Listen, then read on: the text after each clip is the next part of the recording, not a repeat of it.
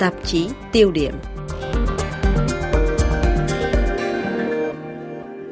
Thưa quý vị, ngày 8 tháng 12 năm 1991, lãnh đạo ba nước chính phủ Slav là Nga, Ukraine, Belarus họp tại Minsk tuyên bố Liên bang Cộng hòa xã hội chủ nghĩa Xô Viết với tư cách là một chủ thể của luật quốc tế và thực thể địa chính trị này không còn tồn tại nữa.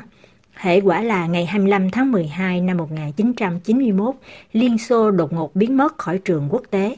Hoa Kỳ là bên đại thắng.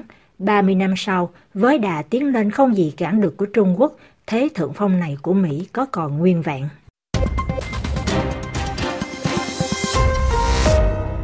30 năm sau nhìn lại sự kiện này, các chuyên gia của Viện quan hệ quốc tế và chiến lược ERIS trong tạp chí quốc tế và chiến lược ERIS số 123 ấn bản mùa thu năm nay Chu Chát nhận định giai đoạn 1991-2021 là những tan vỡ về chiến lược. Còn với ông Pascal Boniface, giám đốc viện IRIS, thì giai đoạn 1991-2021 chẳng có gì xảy ra như dự kiến. Người ta còn nhớ là năm 1990, tạp chí Time Magazine từng mô tả Liên Xô như là một siêu cường ăn xin. Tháng 7 năm 1991, lãnh đạo Liên Xô thời bấy giờ là ông Mikhail Gorbachev thông báo với nhóm G7 rằng đây có lẽ là lần cuối cùng họ còn gặp ông ấy như là chủ tịch của Liên Xô nếu khối này không cấp hỗ trợ kinh tế như ông mong muốn. Vô vọng, 4 tháng sau cuộc đảo chính tháng 8 cùng năm, ngày 8 tháng 12 năm 1991, lãnh đạo ba nước Nga, Ukraine và Belarus chính thức tuyên bố Liên Xô không tồn tại. Boris Yeltsin lên lãnh đạo nước Nga sau cuộc đảo chính là người được ủy thác phá sản cho chủ nghĩa cộng sản. Vào thời điểm Liên Xô sụp đổ, giới chiến lược gia phương Tây hồ hởi tin rằng C'était l'extension universelle de démocratie de l'économie de marché, un monde Đây là sự mở rộng các giá trị phổ quát dân chủ của nền kinh tế thị trường, một thế giới yên bình mà ở đó những tranh cãi về mặt ý thức hệ sẽ chấm dứt. Rồi người ta còn cho rằng Nhật Bản sẽ qua mặt Hoa Kỳ, nhưng không nói gì nhiều về Trung Quốc.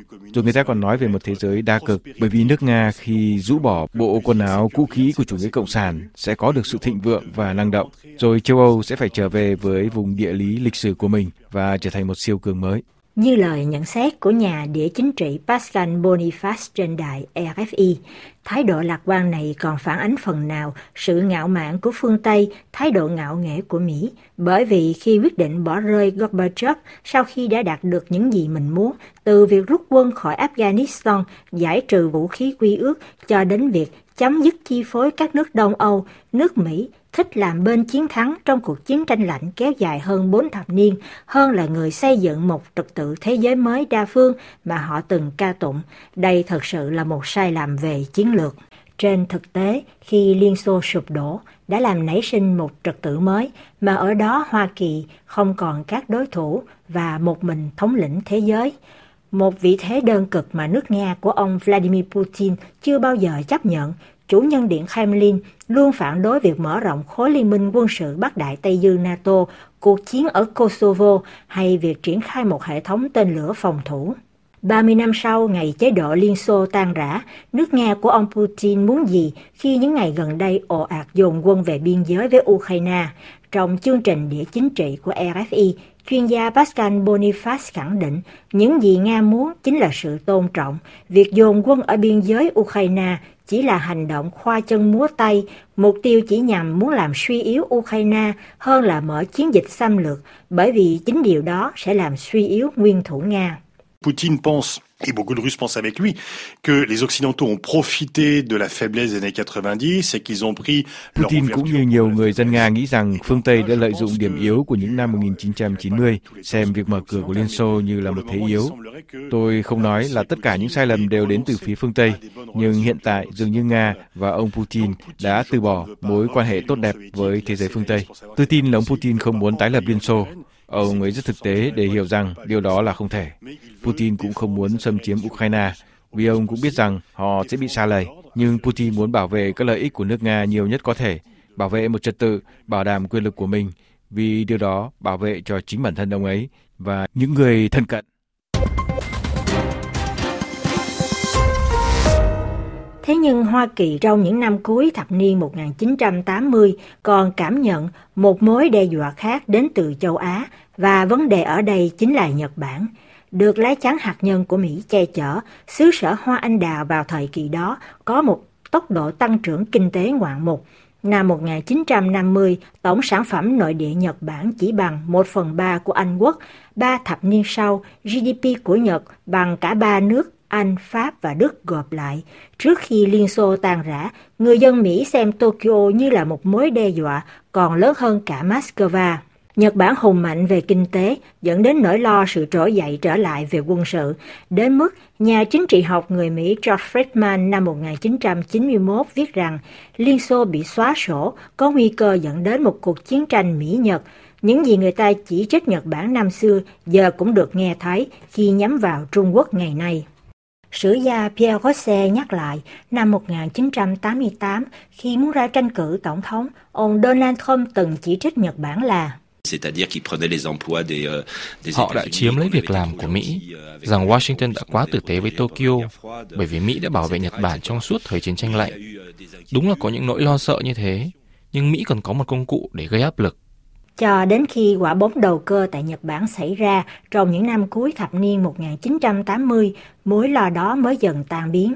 Vào thời điểm này, những năm cuối thế kỷ 20, Hoa Kỳ bước vào giai đoạn hoàng kim nhất, Thế bá quyền của Mỹ sau khi bức tường Berlin sụp đổ dường như không gì tranh cãi. Giới quan sát cho rằng không như các đế chế trước đó chỉ là những cường quốc khu vực, nước Mỹ gần như là đế chế toàn cầu hùng mạnh nhất, Washington hội tụ và thống trị mọi tiêu chí của một cường quốc từ chiến lược, kinh tế, công nghệ cho đến cả văn hóa.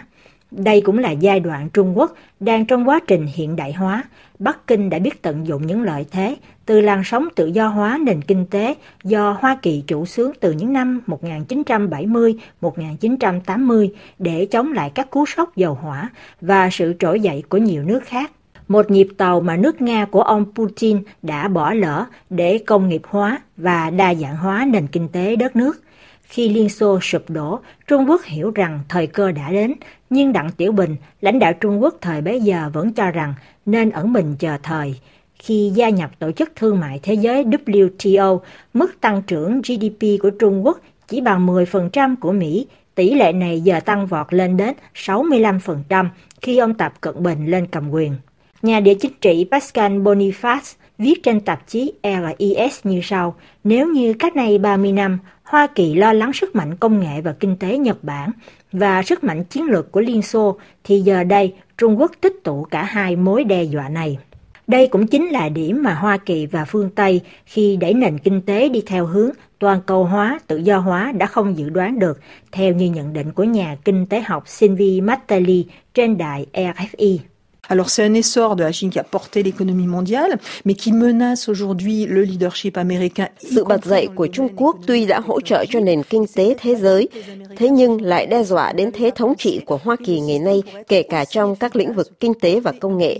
Đây có lẽ là điểm mà Hoa Kỳ đã sai lầm khi không nghĩ rằng hệ thống kinh tế này có thể có hiệu quả để hỗ trợ một quốc gia kém phát triển và đưa nước đó trở thành một quốc gia mà ngày nay chúng ta đã biết tuy chưa hẳn là một nền kinh tế hoàn toàn tiến bộ nhưng đấy là một nền kinh tế thịnh vượng cực kỳ nhanh chóng.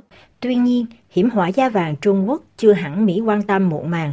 Sử gia Pierre Jose nhắc lại những cuộc tranh luận đầu tiên về khả năng đối đầu với Trung Quốc đã có từ những năm 1995, 1996 và bản báo cáo đầu tiên của Lầu Năm Góc cho Quốc hội là vào năm 2000.